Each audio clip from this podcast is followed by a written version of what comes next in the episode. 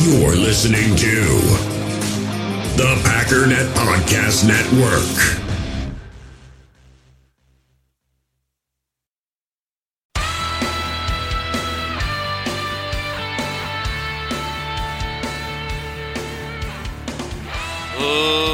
And gentlemen, welcome once again to the Packernet Podcast. I am your host and resident fanalist, as always, Ryan Schlipp.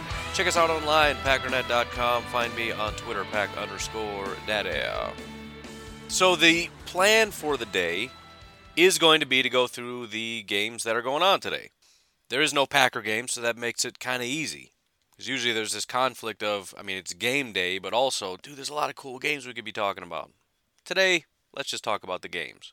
Speaking of CBS Pick'em Pool, Andrew Robbins, Cam Dorman, Corey Stone, Danny Dubois, Dylan Anderson, James Stage, Jeff Cole, Jeremy Retz, Joey Ross, Josh Cornwell, Kyle Bernstein, Luke Holm, Michael Lee, Murillo Tavare, Troy Lundberg, Zach Jason, Zach Miller.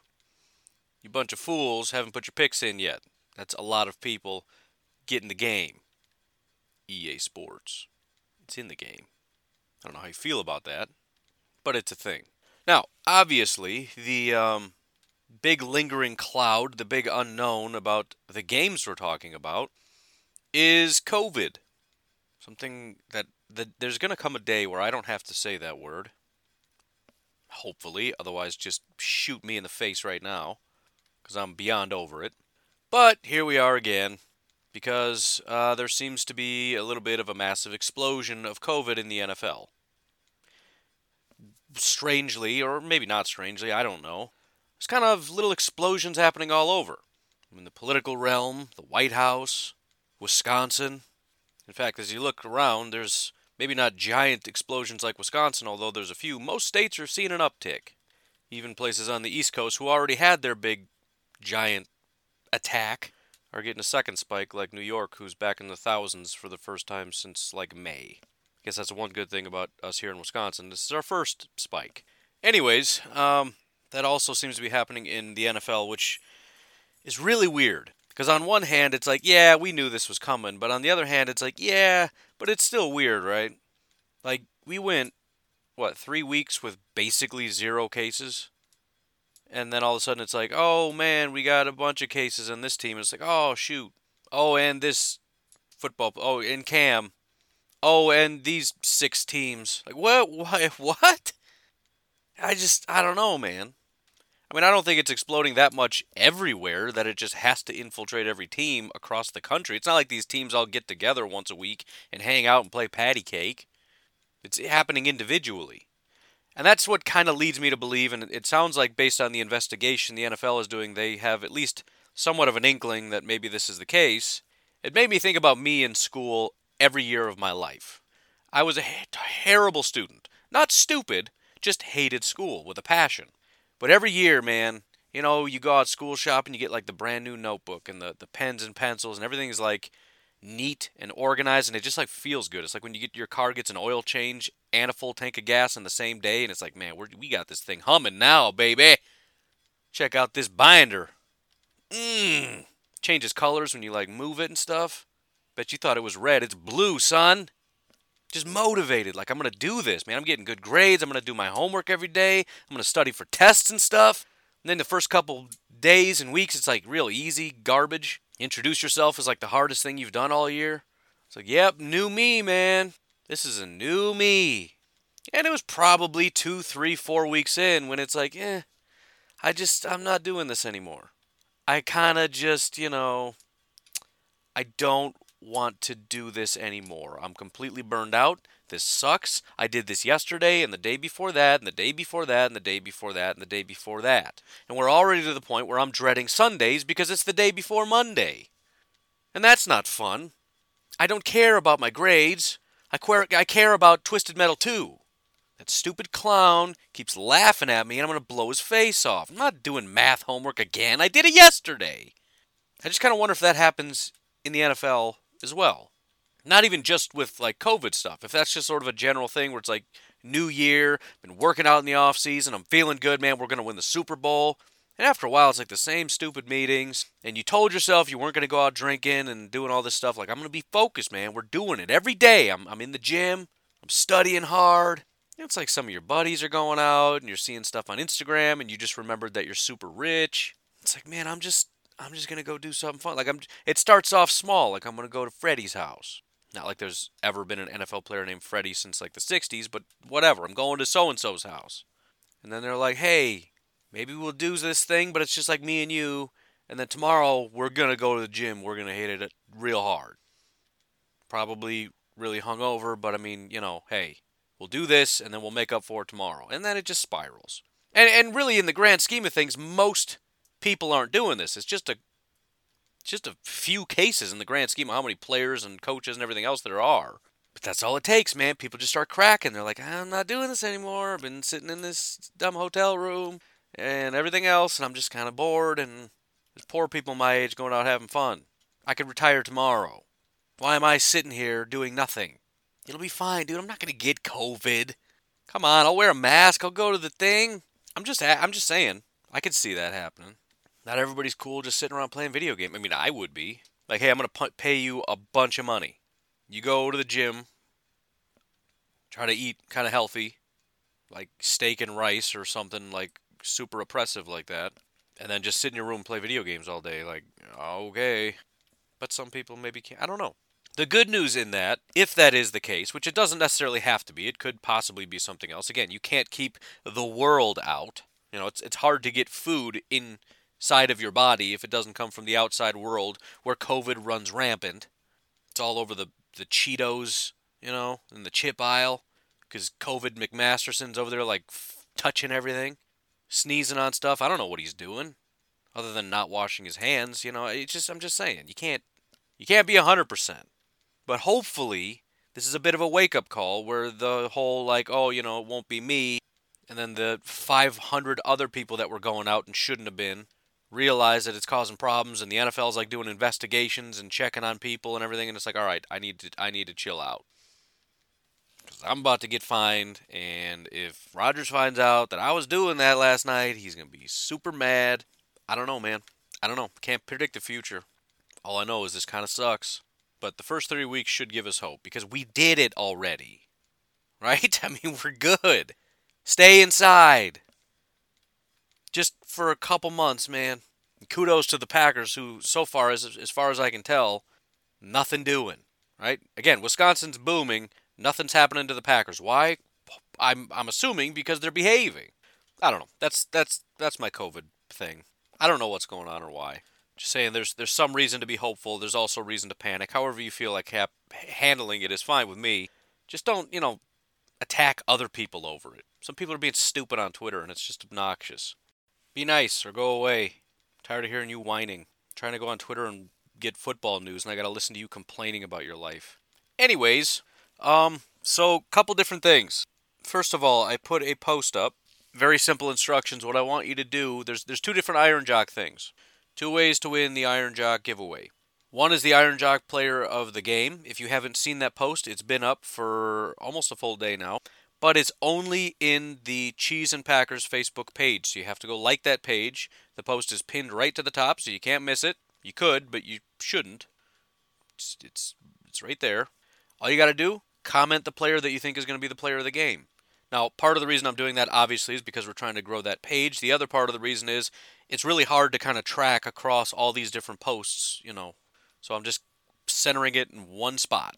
So make sure you go like the Cheese and Packers Facebook page, find that post and uh, comment. The other way, as I posted in the Facebook group, if you have any memes, any pictures, any videos, whatever, send it to me via email. Again, it's all about just trying to centralize it in one spot. I'm trying to avoid a cough here. I'm not crying. It does sound like I'm crying, though. I get emotional about my email, all right? It means a lot to me. We've been through a lot. Don't worry about it. Any kind of Packers related stuff. You could make something. You could just find a random meme, send in some pictures of your family, make a video. It doesn't matter. Send it to my email, thepackdaddy86 at gmail.com, obviously. I'm going to post it in the Facebook page, the Cheese and Packers Facebook page. And if it gets the most amount of, uh, what do they call them? I can never remember. Reactions or something? Engagements? I don't know. Likes, hearts, cares. I wish they would add an eye roll to this, but they don't. I don't know. You don't need even a thumbs down. An eye roll would be infinitely better. But they don't have it yet. Um, I'll write another letter. The best you can do when you don't like something is the laugh emoji, but sometimes that gets misinterpreted as support. And I'm not supporting you, I'm laughing at you. You're not funny, you're a moron. Anyways, the packdaddy86 at gmail.com. I'm going to post it in the Cheese and Packers Facebook page. You find it, send it everywhere. If it gets the most engagements, I'm pretty sure that's what it's called, you win a free $70 Iron Jock hoodie. And um, it's going to be a lot easier to win because there's like 70 billion comments on the Iron Jock player of the game, and basically nobody's trying the other way. We have three, well, now four total people have submitted something, and I think the guy that's about to win this thing has like 20.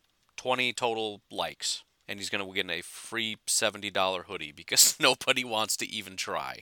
It's amazing to me. But oh well, that's the way it goes, I guess. That one's too hard, I guess. I, all right. We'll scrap that next time around. What else? Anything else? Get in the group, like the page. If you want to support the Packernet podcast, patreon.com forward slash pack underscore daddy. You can support the show for as little as a dollar a month. Let me throw this out there as well.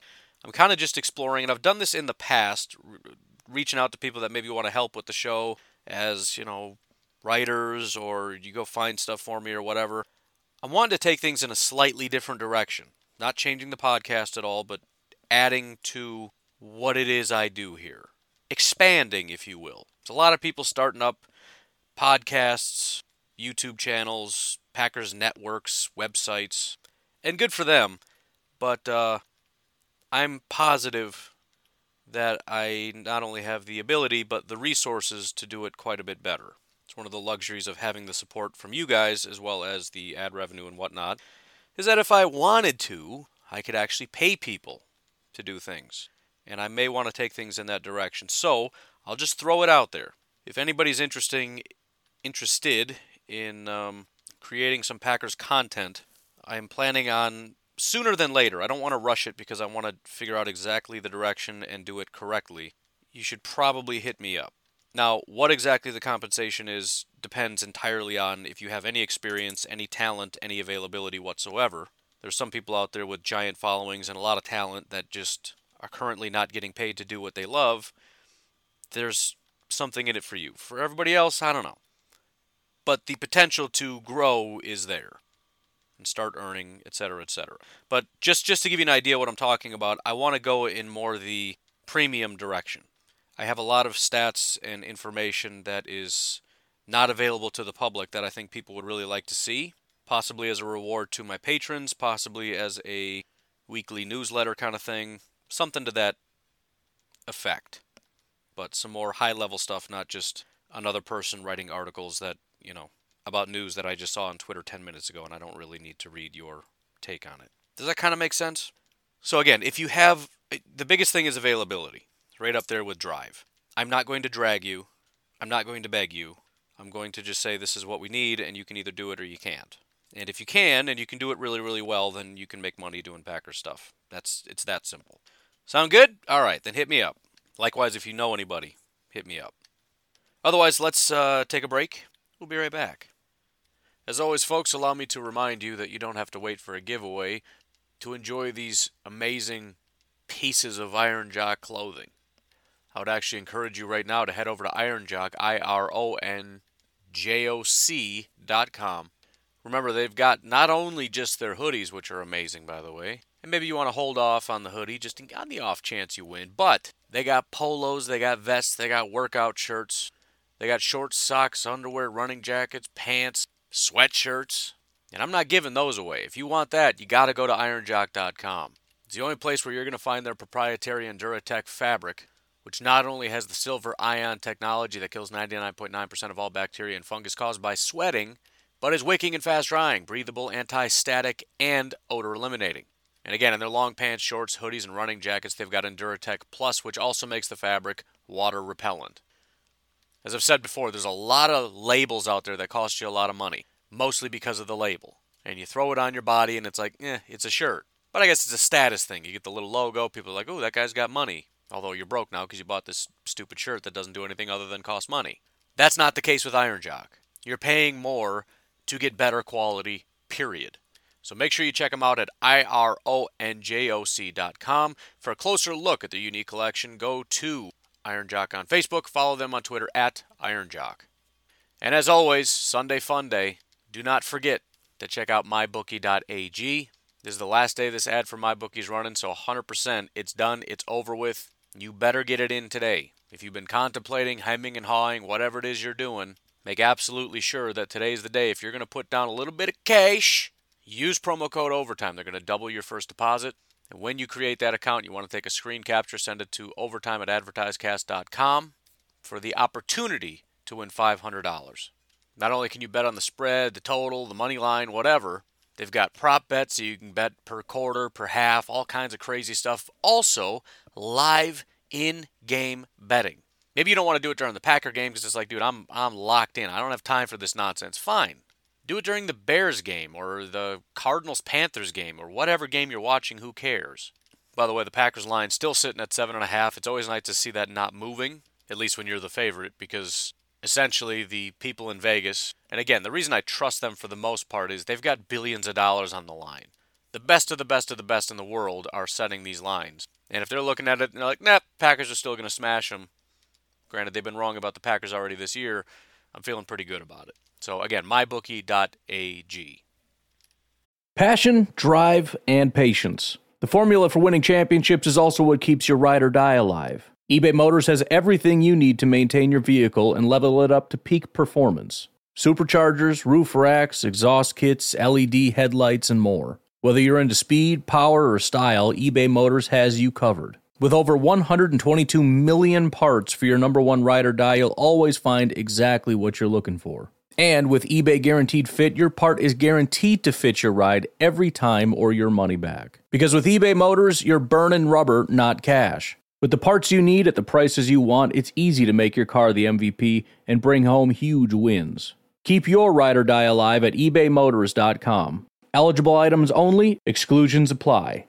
We all have smartphones, and we all know they're pretty amazing, but they also can be amazingly distracting, especially when we're around other people. So, US Cellular wants us to reset our relationship with our phones by putting down our phones for five. That's right, a company that sells phones wants us to put down our phones. And to see what we find, learn more at uscellular.com forward slash built for us.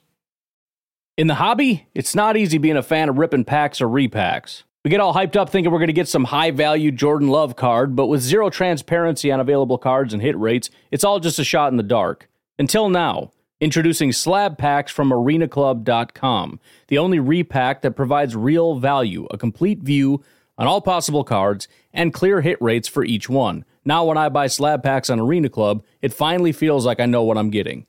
And honestly, the best thing for me and my son is the fact that we're kind of novices into this. When I walk into a card shop with my son and a card says it costs $40, kind of just taking his word for it that that's a good value.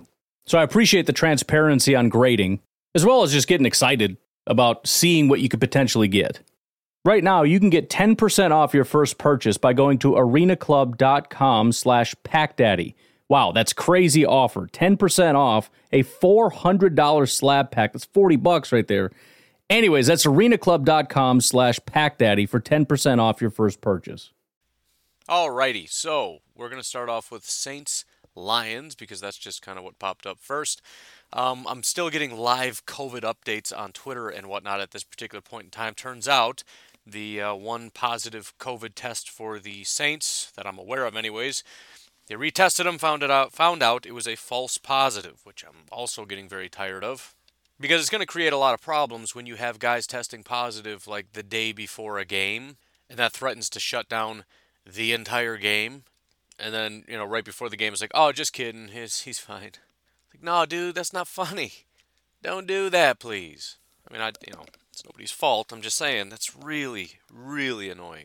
But Saints are good to go. Detroit Lions obviously are good to go. Interesting little thing here.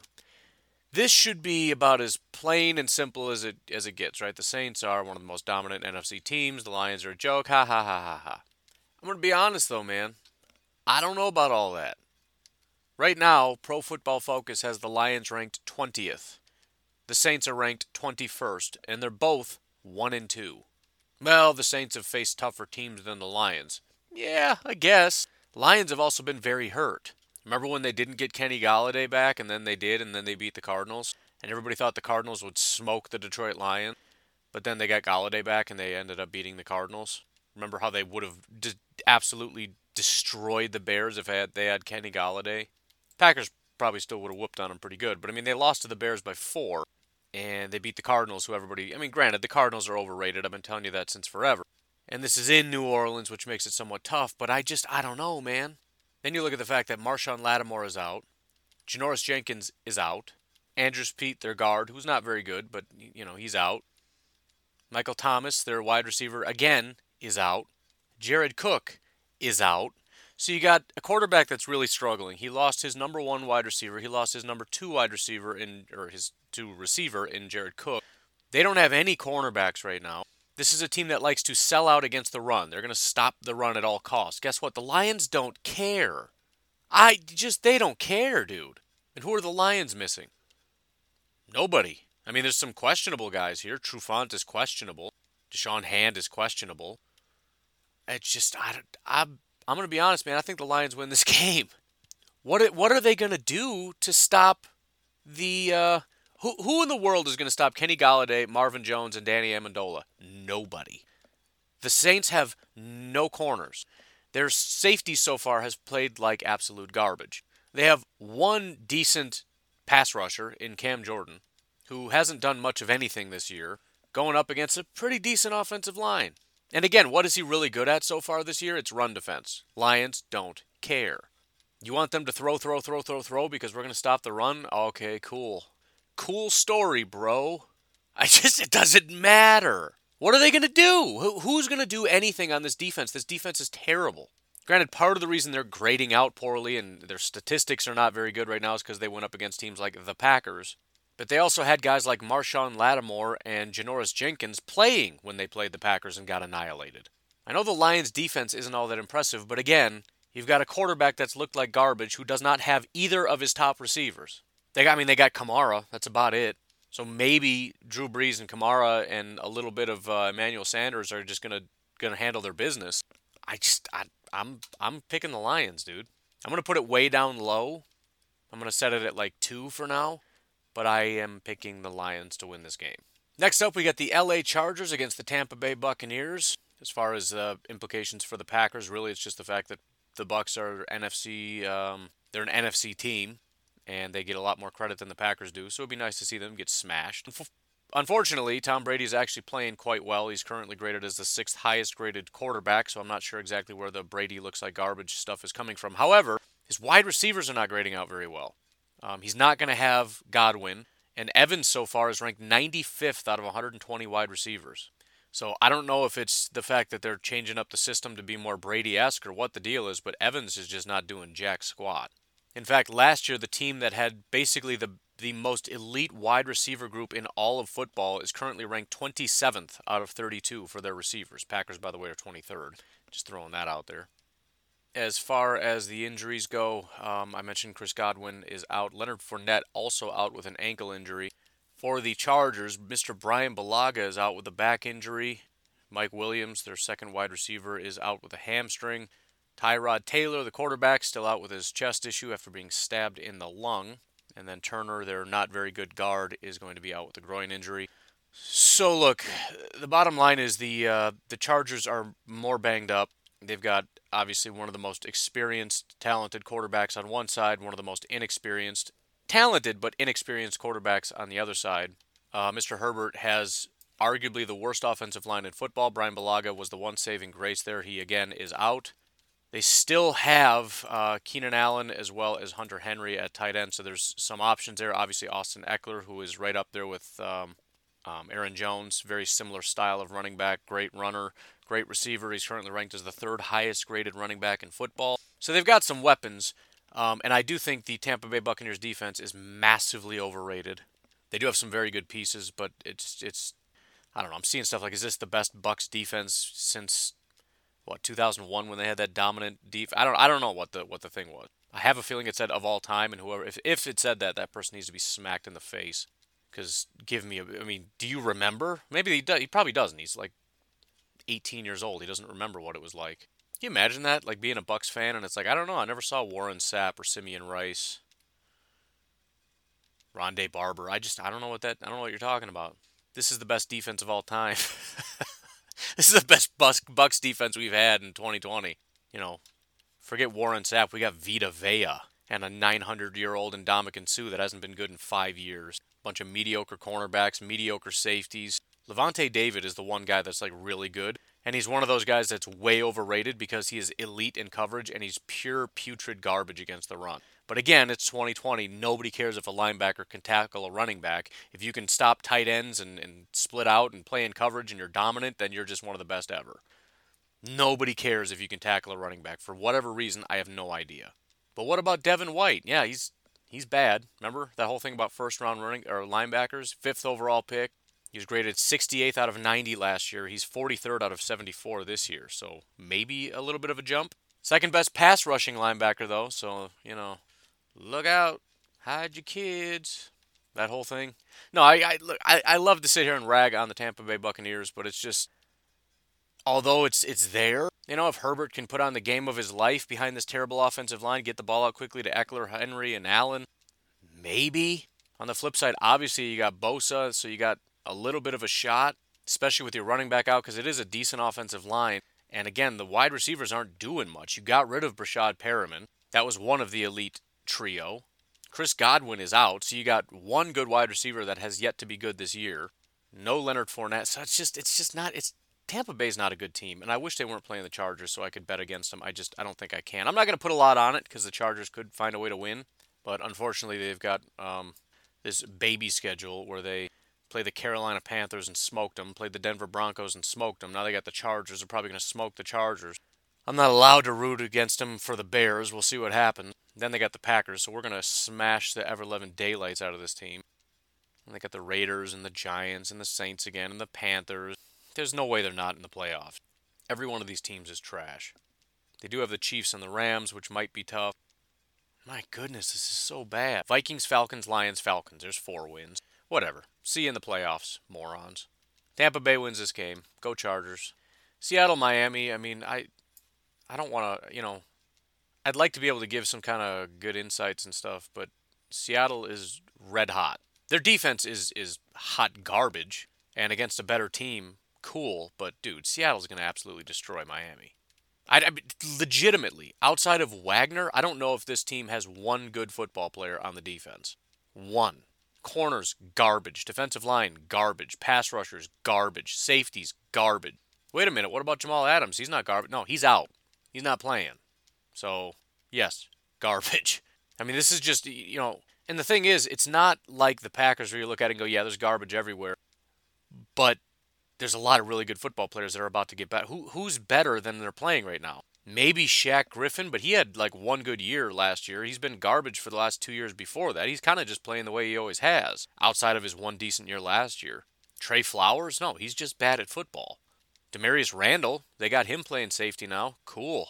Best of luck to you.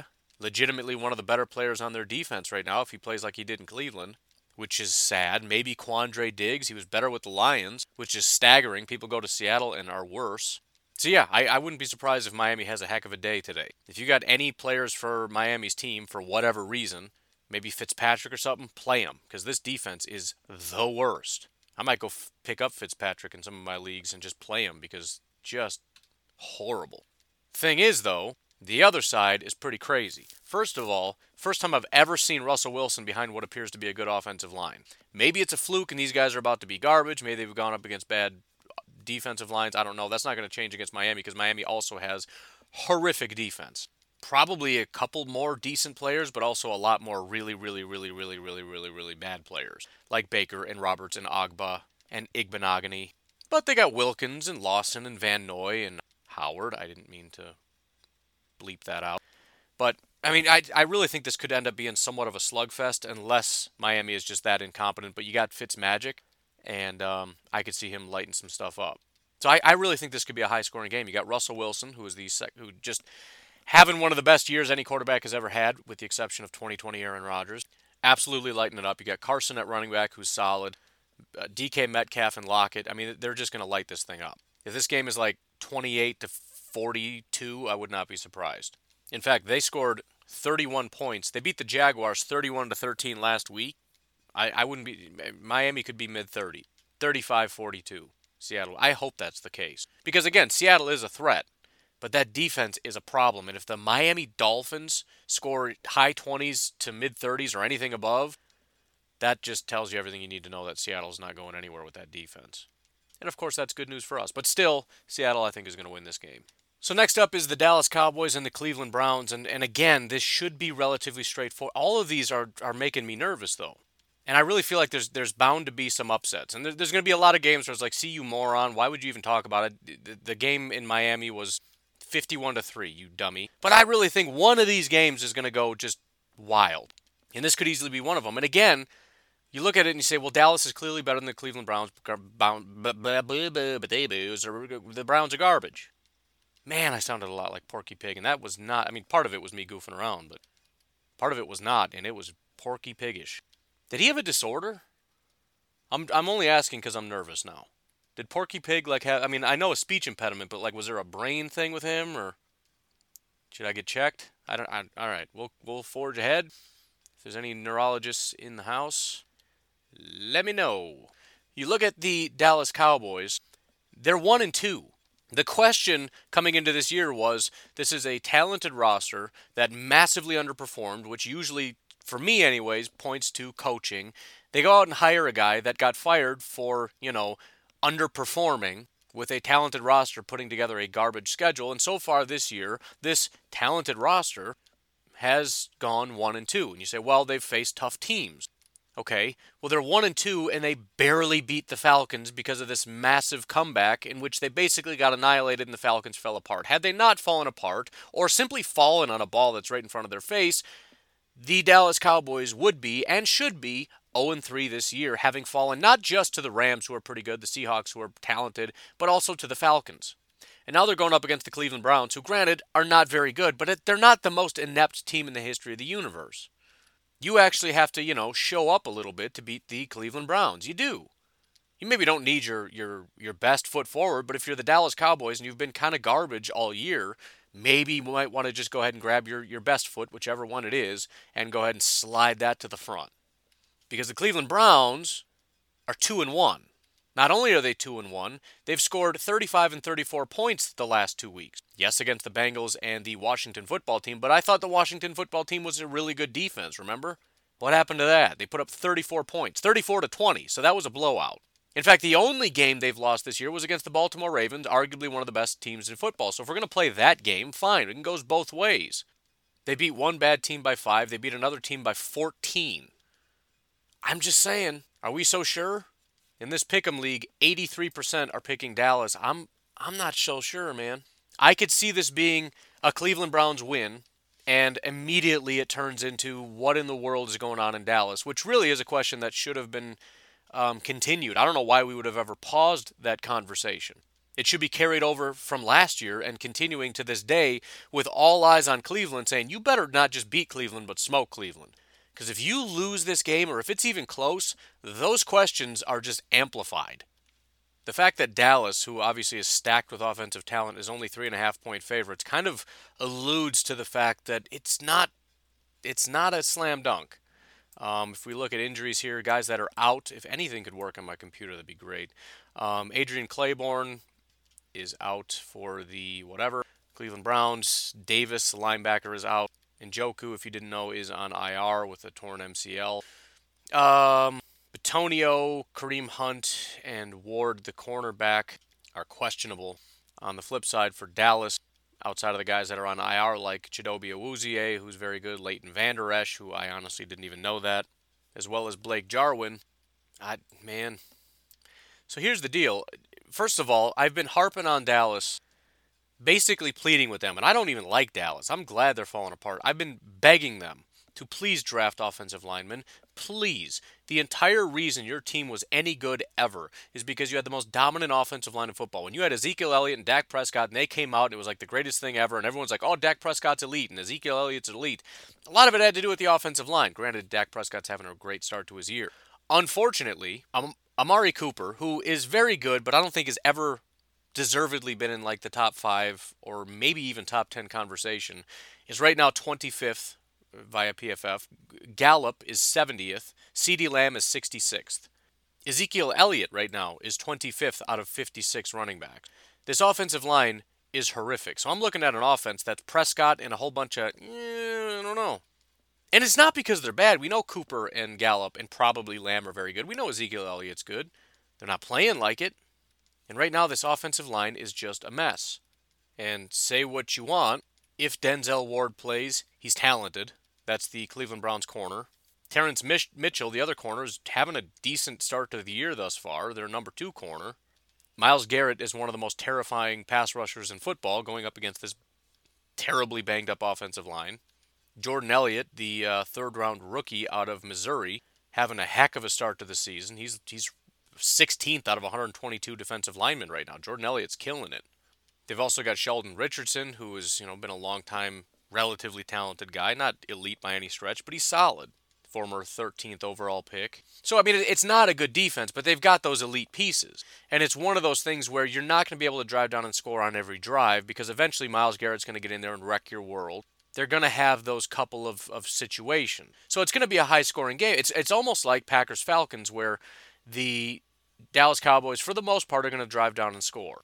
And conversely, you've got Baker Mayfield, who isn't great, but he has his moments. You got Odell and you got Landry, who, again, struggling, but you know they got talent. You got Hooper, who's a talented tight end. You got Chubb, who's a talented running back. And you have an elite offensive line that nobody really talks about, but it's a very good offensive line.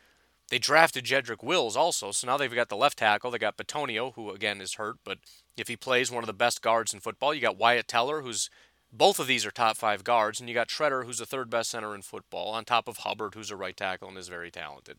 And who exactly is, is doing the pass rushing for Dallas? Well, they got Lawrence. Yeah, they do. He does have six pressures and zero sacks on the season so far, just under 10% pressure percentage, so he's not doing very well. And he doesn't have a single sack so far. And this maybe is the toughest challenge he's gone up against all year. All that to say, I think Dallas and their defense is terrible. Again, every defense is terrible, but this is this is uniquely horrible. The one good player they have, Lawrence, hasn't done anything all year.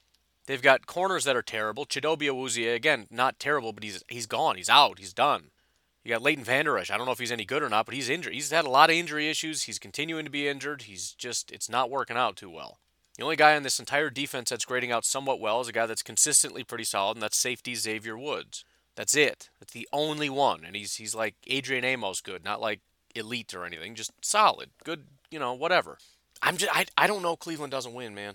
I might just be a contrarian and just say Cleveland wins because I you add in I'm, I'm looking at two offenses that should be able to score and I, th- I think Dallas's offense is better than Cleveland's offense but there's no reason they can't be better add in the offensive line issues which is how has Dallas stopped this team when you can't generate any pressure on Baker who's able to sit behind the pocket and distribute to Odell Beckham Austin Hooper and Jarvis Landry by the way again they did go out and get a new uh, offensive coordinator or head coach, I guess, Stefanski, who's very adept at similar types of offense to what Matt LaFleur is running, which should simplify things for Mayfield and scheme guys open, which is fantastic when the guys are scheming open are top tier wide receivers and your quarterback has all day to sit behind the, in the pocket because nobody's generating any pressure. On top of that, you have a Dallas Cowboys defense that is pathetic, that is coached by a guy that doesn't care about his defense. Ezekiel Elliott is having the worst year of his career. Big shocker, Mike McCarthy's the head coach and his stagnant offensive style is causing these wide receivers to not be any good. But the quarterback's great.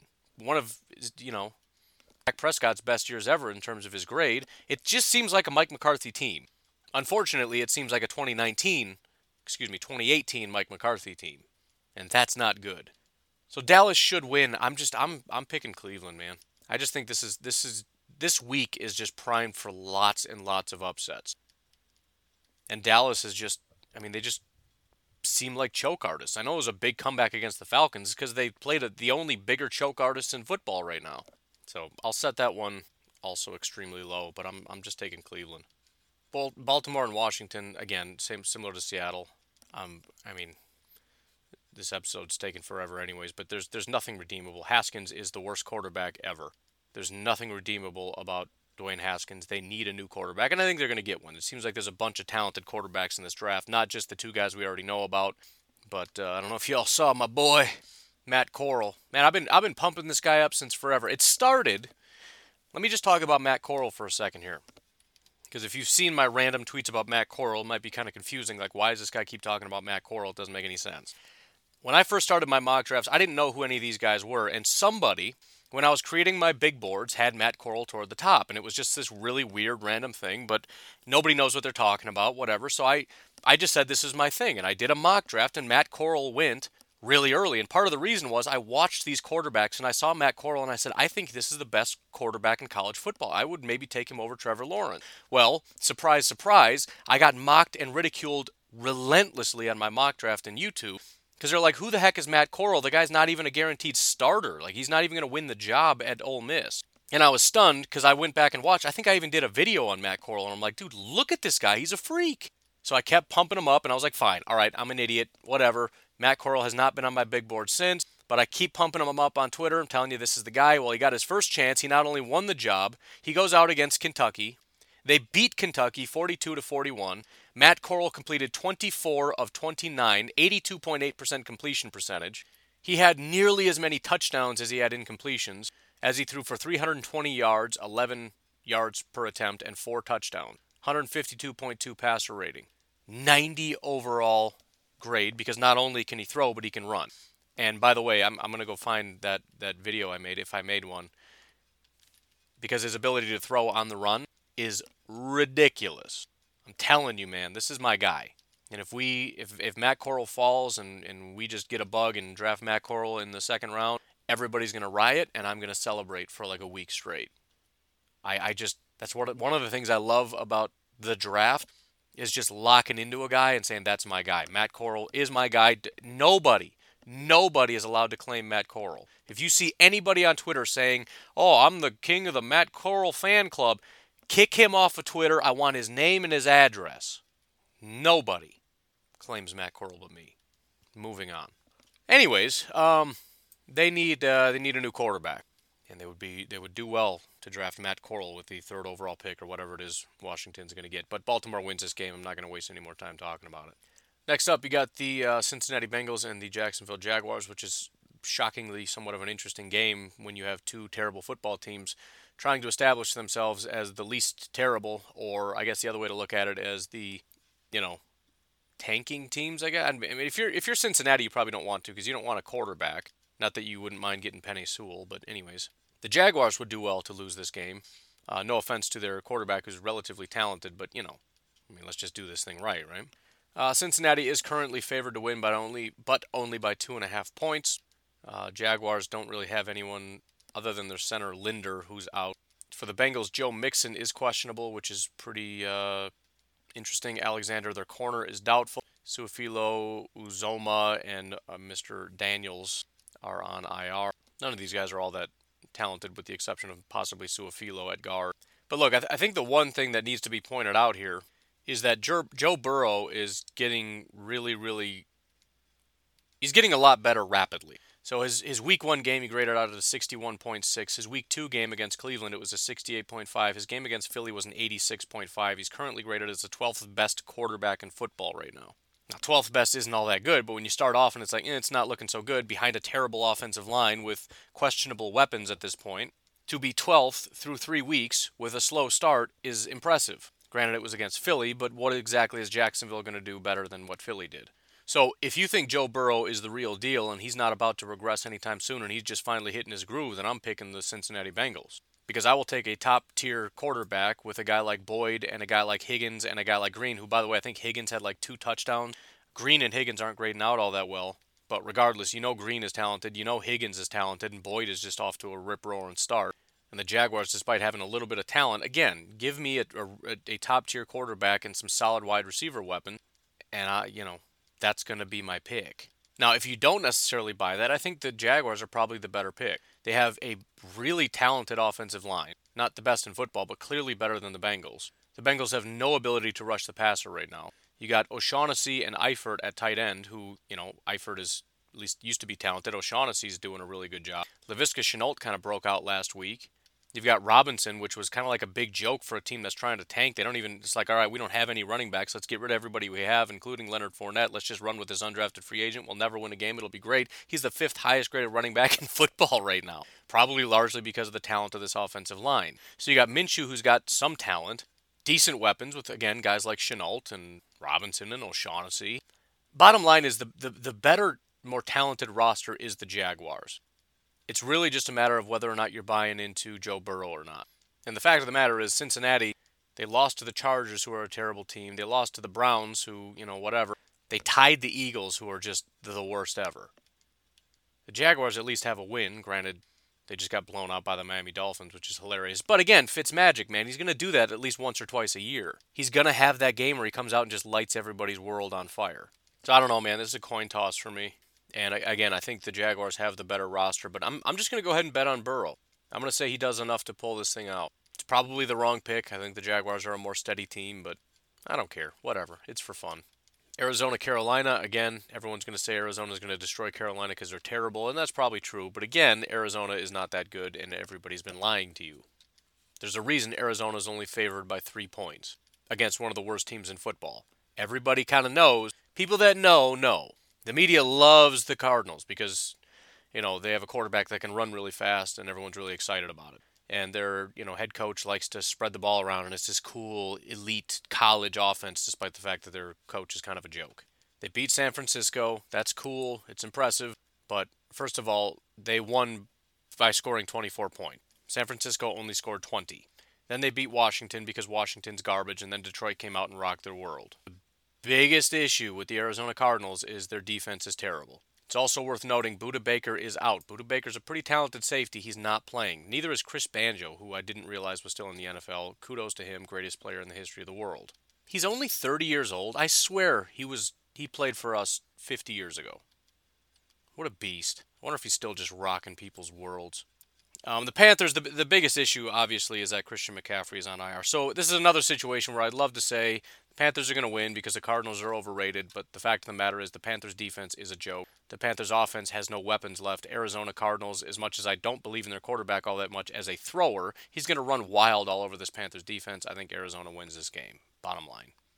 Minnesota Vikings and the Houston Texans is somewhat interesting. I know Vikings fans have pretty much uh, called it quits on the season, and that's probably fair. Uh, Danielle Hunter, it sounds like he's going to be out for quite a while. It's pretty weird stuff, too. I, I saw something to the effect of Danielle, it was not a good diagnosis, and the Vikings said something to the effect of they wanted to get a second opinion. And Danielle put out some kind of a cryptic kind of tweet. It, it was hard to tell if he was kind of looking at it like he was not happy with what he was hearing about the Vikings or what exactly was going on. Either way, it's just not it's not looking good. And, and I, I really want to give kudos to the Vikings offense because through all this, through all the madness, Kirk Cousins is playing decently well. Cook is still a good running back. Justin Jefferson and Adam Thielen are both right now top five wide receivers. Uh, Rudolph is still putting together decent whatever. He's not completely fallen apart yet, like I thought he would. And their tackles are not the worst ever, although their guards and center are terrible. So I want to at least give him that much credit. And and at least acknowledge that if a team like the Texans decides to just completely fall apart, especially defensively, the the Minnesota Vikings have the ability to flip a switch and put up a ton of points. They did it against the Packers. They also put up 30 points against the Tennessee Titans and only lost by one. So it's not impossible that the Vikings just throw up 35 points and the Texans can't score any points, and you know they the Vikings end up winning. And it is worth noting the Texans' defense is not very good. You do have Watt that's going to wreak havoc on this Vikings offensive line. And they got a couple somewhat decent safeties, but this defense is pretty horrible. And I think Justin Jefferson and Adam Thielen and Rudolph and Cook and Cousins are going to shred this defense. I really do. The real issue comes in how in the world do you stop Watson and Cooks and Cobb and Fuller and Johnson when your defense also is horrible? Outside, obviously, of elite Yannick Ngakoue best young pass rusher ever. I feel like the Vikings defense went through what the Seattle Legion of Boom defense went through, but rather than dragging it out over five, six years, they did it basically in like a year. Like they just, it just like in one year, they're like, let's get rid of everybody and ready go. And we lost all our corners, we lost our defensive linemen, we lost both of our pass rushers. Barr is out with an injury, although he wasn't that good to begin with. Kendricks, who uh, Thought maybe he was going to hang in there as the best uh, linebacker in football. Has already dropped to 19th. He hasn't even graded positively in the last two weeks. Um, his best game so far was a 69.9 overall against the Packers. So Kendricks is regressing back to the same overrated linebacker he's kind of always been. On top of that, their elite safety duo, um, Anthony Harris, who is one of the two people that just got massively paid, is not doing all that well. So right now it is Harrison Smith, basically the only really good football player on this entire defense. And I think with no real pass rush outside of Ngakoue having to go up against Laremy Tunsil, which they better move him to the other side because he's not going to beat Laremy Tunsil even once. I don't know how any of these guys stop anything over here. I don't know how either team stops either team. So it's it's a little bit of a toss up. I'm gonna take the Texans because I feel like the Vikings are imploding in a in a pretty special kind of way. But I really see this as kind of a toss up. So I'm not gonna put a lot on it, and I'm not gonna be surprised if the Vikings pull out the victory here but I'll just put it into the confidence where I think the Houston Texans are starting to, to build up a little bit of confidence, feeling like they're getting their groove back. I mean, they're they're it's two 0 and 3 teams, but one team, the Minnesota Vikings, has gone up against you know some good, some not some so good teams, and the Houston Texans went up against, I mean, Chiefs, Ravens, Steelers. That's that's rough. So, again, Texans, but not a huge amount of confidence in that. Then we got another pretty easy one. Again, anything crazy could happen, but we got Rams Giants. Um, the Giants are without Saquon, who is a huge part of their offense. The um, Rams offense is just out of control. I think they're graded as the number one offense right now. Elite offensive line. Cooper Kupp is the second best wide receiver in football. Woods is solid. Higbee is solid. Jared Goff is graded as the fourth best quarterback. Their running back Henderson, who was a third round pick last year, probably not going to maintain this but through basically two weeks, he is the number one running back in football right now. Uh, I think a lot of this has to do with the McVay offense is just humming again. And I mentioned how that might happen. Big part of the problem last year, terrible offensive line. It's hard to run a McVay offense with a bad offensive line. This is a dominant offensive line, and everything is working like clockwork right now. And this Giants defense is never going to be able to stop that. And so, um, I mean, the, the Rams are just going to shred. Period. It's the end of the sentence. They're just going to shred. New England at Kansas City is is obviously weird with Cam being out um, and this being pushed back, but I think that kind of just summarizes it. As much as I would have taken glee in just saying the Chiefs are going to beat the Patriots anyway, with Cam out, I mean it just is what it is. I, you've you've known for a long time. I've talked about how Kansas City has a lot of holes. It doesn't matter, man. Andy Reid is just an absolute freak.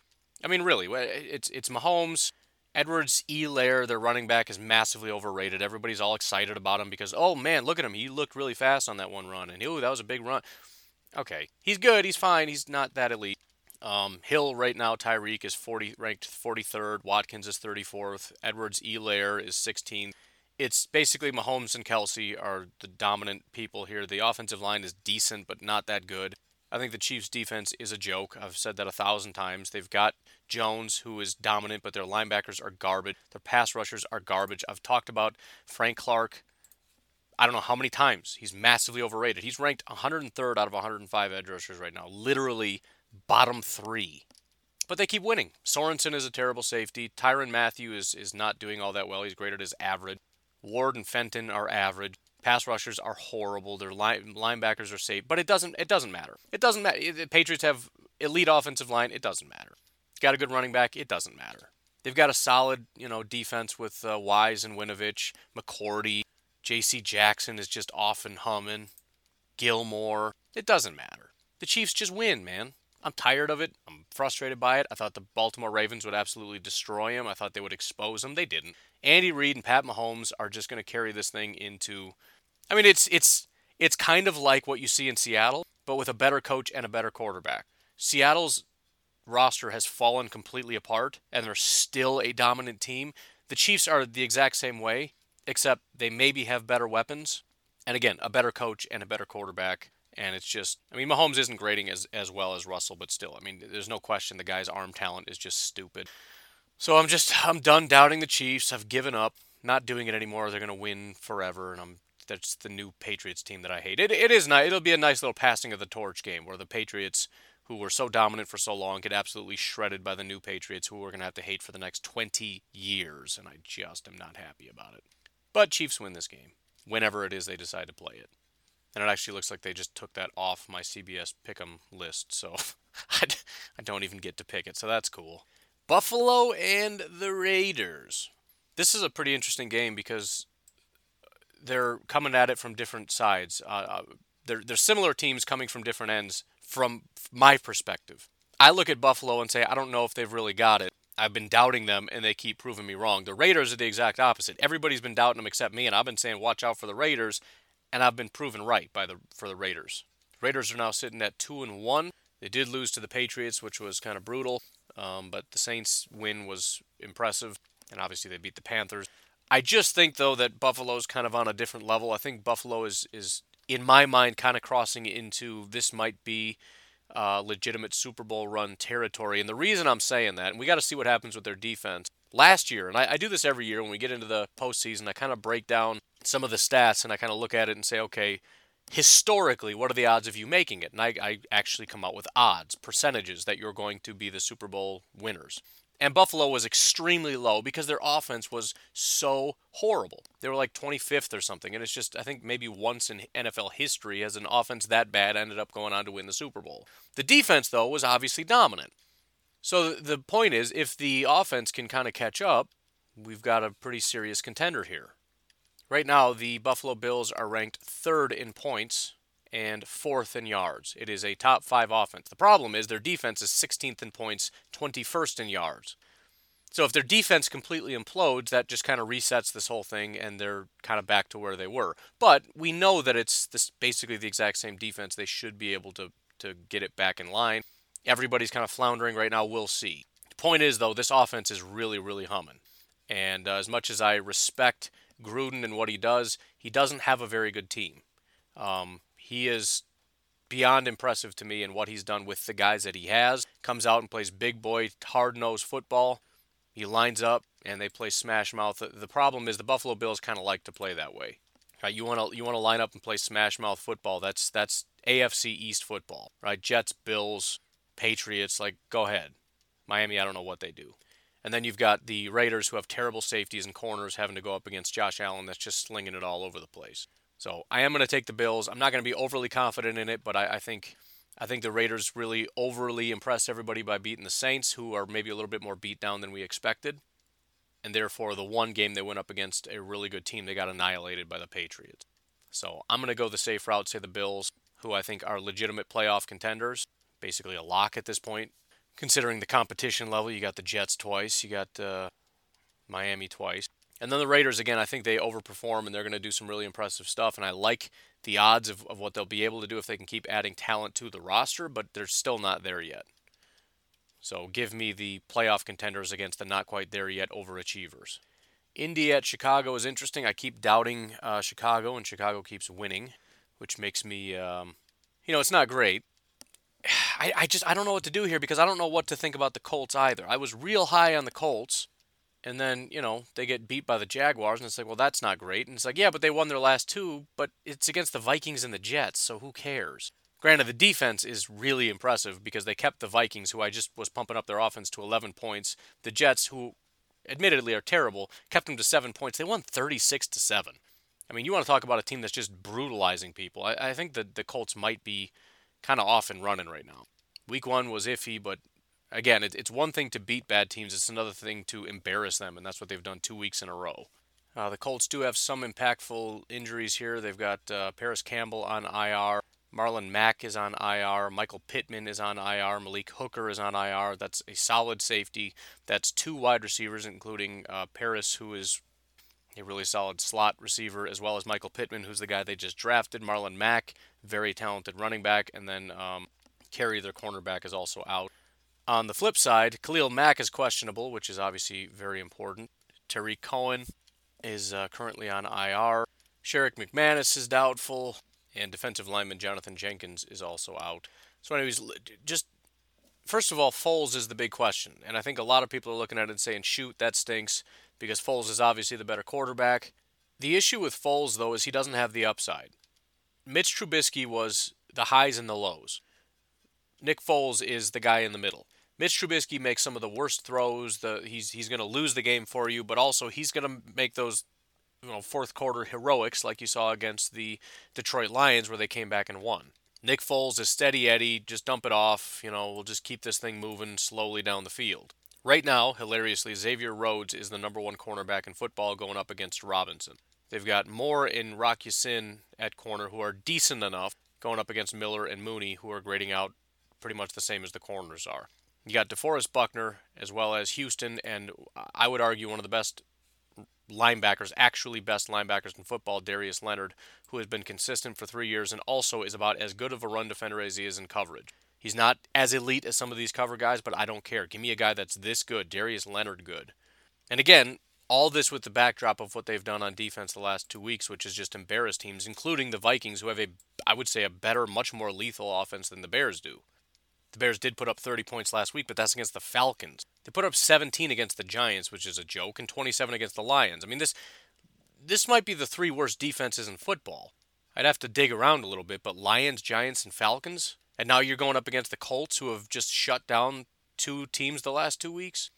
I think the Bears might get embarrassed offensively, and another word would be exposed. Remember, it wasn't that long ago when, when we were talking about how the Bears have uh, right now grading out some of the best wide receivers in football, and that's slowly been coming down, down, down. Yeah, because you went up against the Lions who had no corners, and the Giants who have no corners, and the Falcons who have no corners. Colts are a different animal. Also, offensively, Lions didn't have an offense in that game. The Giants didn't have an offense in that game. The Falcons have a decent offense. They hung 26 on you. Philip Rivers is maybe the best quarterback you're going up against. I know a lot of people want to doubt him, but uh, again, he's been a solid, consistent quarterback in California since forever. He's already graded as the seventh best quarterback this year. You've got a very good offensive line against going up. Man, this stupid thing doesn't work. Going up against Khalil Mack if he plays, who's obviously very good, and then just not a lot else. Akiem Hicks again, he was good that one year. Otherwise, he's just kind of eh. Linebackers are not good. Trevathan is grading out as one of the worst linebackers in football. Roquan is still mediocre at best. That's all he's ever been. Um, I mean, it's it's not a blowout one way or the other, but I think again I'm going to doubt the Bears. I just think that they've played three of the easiest teams you're going to play all year, and now you're going up against the Colts, who are really, really on a roll right now. So I'm not going to put a lot of confidence in it, but we'll see what happens. I'm I'm taking the Colts to win this game. Final game before we get to the Packers. We got the uh, Eagles against the 49ers, which should be really, really easy. The Eagles have a talented roster. The 49ers have nobody left on this team. They don't even have a quarterback. Um, their best player on their entire team, Bosa, is out. The offensive line is not very good. Jerick McKinnon is their running back. Defensively, they've got Arik Armstead. Um, Fred Warner is playing pretty well. It's about it. And they're going up against a very talented offensive line for the Eagles. Carson Wentz, Ertz, Miles Sanders. On defense, the Eagles have a very good defensive line in Graham, Cox, Jackson, and Sweat. They have Darius Slay. Um, and for the second, third, however many weeks in a row, I'm going to say the more talented roster loses. In fact, I think the more talented roster gets absolutely annihilated by the 49ers because Kyle Shanahan is a very good coach. And that's, if, I, if I'm learning anything, it's that having a really good coach is the most important thing you can have in football. And I don't know how I missed that. But the Saints have a terrible roster. They dominate everybody. The Kansas City Chiefs have a pretty bad roster. They dominate everybody. The Packers, you know, at one point, you could argue garbage roster that had been eroding for years. The 49ers are a good roster with a bunch of holes that dominate everybody, lost all their players, and are still just as dominant as though they never lost anybody. Get you a really, really, really good coach, like McVay, for example, and if you can find a good quarterback to put on top of it and a couple good pieces, all the better. But just get a really good coach and you'll be fine. Thank you, thank you, thank you, thank you, Mark Murphy and Brian Gutekunst for finding Matt LaFleur. 49ers win. And then finally, the game we've already talked about, but we might as well do it in similar fashion. Plus, it gives me an opportunity to talk a little bit about the injury report. Um, some not very good news. Uh, again, Lazard and, and uh, Kirksey are out, which is what we knew. Marcedes Lewis is now doubtful in this game. Some other bad news not only is Davante questionable, which a lot of people are already saying, yeah, sure, he's going to play fine. Uh, I really hope so. And I, I'm leaning toward he will, but I'm, I'm nervous. Likewise, Kenny Clark is questionable. He's been limited all week. He never got downgraded, any of that stuff. Josiah Deguara is limited, questionable. Za'Darius has been limited all week. He's questionable. So hopefully all these questionable or these limited guys that are questionable are fine and good to go and, and everybody's going to be fine. Because these are really, really important pieces. But it gets worse. J.K. Scott showed up on the injury report on Saturday, didn't practice and is questionable for this game with an illness. Rashan Gary, who was limited on Thursday and Friday, didn't practice on Saturday and is questionable for this game. So that's bad news. And Jair, who was full participation Thursday and Friday, didn't practice Saturday and is now questionable. I if we don't panic about the injuries, we're fine. But dude, Davante Adams, Jair, Kenny Clark, Josiah, Rashan, Lazard, Marcedes Lewis, Za'Darius, J.K. Scott, these are not small things. This is like the core of our team, with the exception of like our offensive line and our quarterback. Everybody else that is absolutely critically important to winning any game, regardless of the opponent, is right now questionable to play this game. That sucks. Now, for the Falcons side, Takkarist McKinley is officially out. Again, not the greatest football player, but he's been kind of pretty hot lately. Don't have to worry about him, he's out. Keanu Neal, talented safety, is out. Uh, Younghoe Koo, the kicker I already mentioned, is going to be out. He is out. Ricardo Allen, the other safety, is officially out. Um, also, Julio Jones is questionable, similar to Davante, limited all week, questionable, probably going to play. Calvin Ridley, limited, limited, questionable. Everybody else that was on the list uh, apparently is good to go. So, anyways, what I'm looking at right now is a defense that has no ability to penetrate our offensive line, with the exception of Grady Jarrett, who again has to go up against Corey Linsley, the best center in football, who is dominant in every facet of the game. If Davante's playing, we're talking about a currently top 10 wide receiver, the number one quarterback in football, Aaron Jones, and again, this offensive line plus whatever it is we're doing with tight It's just it's it's very difficult because I'm looking at a defense that has Fowler, who is graded as the 102nd best pass rusher out of 105. So one of the worst in football. Takkarist McKinley's out. Grady Jarrett is talented, but similar to a lot of guys, he hasn't found his groove yet. 30th out of 122. He's okay, but he's not like, you know, in our minds what we picture Grady Jarrett, this elite dominant guy, which he is but he hasn't been, and we don't know if he's going to figure it out this week against our offensive line. It's not the greatest, you know, whatever. Safeties, they got Kazee, and I don't know who's taking the place of Neal, but that's a nightmare because Neal wasn't that good to begin with. I mean, he's, again, talented, but struggling. The one really good player they got on this entire team is their linebacker Jones, who right now is not off to the hottest start. So the Packers, depending on injury, their offense should be able to do whatever they want to this defense, just like everybody else has been able to do to this defense, but to a larger degree because again, a lot of these guys they got two safeties out and their best pass rusher is out. So their really bad defense just got a lot worse. The flip side that has a lot of people scared is Matt Ryan, Calvin Ridley, Julio Jones, and uh, Russell Gage, who um, was pointed out in my Q&A on the group yesterday, who's off to a pretty hot start, more or less. I mean, he's graded out really, really highly, but he had one really good game week one. He's kind of been going down every single week. I think he's a seventh round pick, so it's it's one of those kind of weird things. Um, something else I want to point out when we talk about defenses getting a little bit better. Somebody had mentioned again. I did a Q and A in the Facebook group. And the question is, what what what is going on with Za'Darius? And you know, the, I honestly don't know. But interesting little tidbit. Some of the ways, okay, full big picture here. We listened to Mike Pettine. Mike Pettine had said that one thing they really want to do is take away big plays. If your emphasis is you're not going to get 20 yard passes against us, what maybe is going to be a little bit easier this year is short passes, meaning getting the ball out of your hand quickly. And if you look at the quarterbacks we've gone up against, they get the ball out extremely quickly. You look at Zed- I'm losing it with this thing.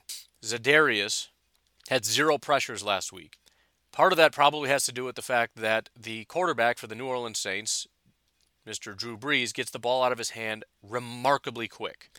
The um, the other thing is teams are running the ball a lot against us. The Falcons like to pass a lot, and Matt Ryan holds onto the ball forever. They like to attack deep. That's the one thing that Mike, Mr. Pettine is saying. No, you're not doing that. So the point is, you have a offensive line that is eh, You've got a team that will run the ball and will probably try to stress it a little bit against the Packers, although Todd Gurley has been absolutely horrible. Out of 56 running backs, he's ranked 55th. They've got some other I, I already mentioned they're like the worst running team in football right now. So it just it just doesn't match up very well. You can run against the Packers except they're terrible against running. You can throw, but you got to do kind of quick passes. Yeah, but we like to attack kind of a little bit deeper and sit in the pocket longer. Well, then you're, you're just going to awaken Za'Darius and Rashan and Preston and Kenny. Because when is it that they come alive? It's third and long. Why? Because we know you're passing, and you're going to have to go deeper down the field, so you're not going to get the ball out quickly. That's when we saw a lot of a lot of sacks pop up. Well, if your team basically operates as like a third and long team all the time, that sucks when you're playing the Packers. So I'm not making any definitive predictions here, but if if Za'Darius wanted to prove that that you know it's just a blip and we're going to get back after it, this is the week. If Rashan wants to make an impact, assuming he's playing, if Preston wants to make an impact, if Kenny wants to make an impact as a pass rusher, if Kingsley Keke wants to prove that that wasn't just a fluke for one week, if Dean Lowry wants to prove he was worth any amount of money and shouldn't have just been cut, this is a great week to do so. On top of Jair needing to prove that he is actually the second best corner in football going up against a guy like Calvin, uh, to prove Kevin King deserves a contract and to not be let go after this year, Julio Jones is a perfect because you're here for guys like Julio. That's why you're here. Those big, dominant Julio Jones, push you out of the way type guys. You don't get pushed out of the way. You are big and strong and physical, and you live for this kind of stuff. And if you shut down Julio, you have a purpose. If you don't, I'm not so sure about that. So this should be the Green Bay Packers that win. And as I've said continually, depending on injuries, this essentially comes down to if the Packers don't implode, they win this game if the Packers continue essentially what they've been doing, even defensively, they win this game because you can't keep up with that Packers offense against this defense. The offense will not be able to. That's the bottom line. So I'm taking the Packers in this game. Anyways, very long episode. I got to uh, get going here. You folks have yourselves a fantastic day, and we'll talk to you tomorrow. Have a good one.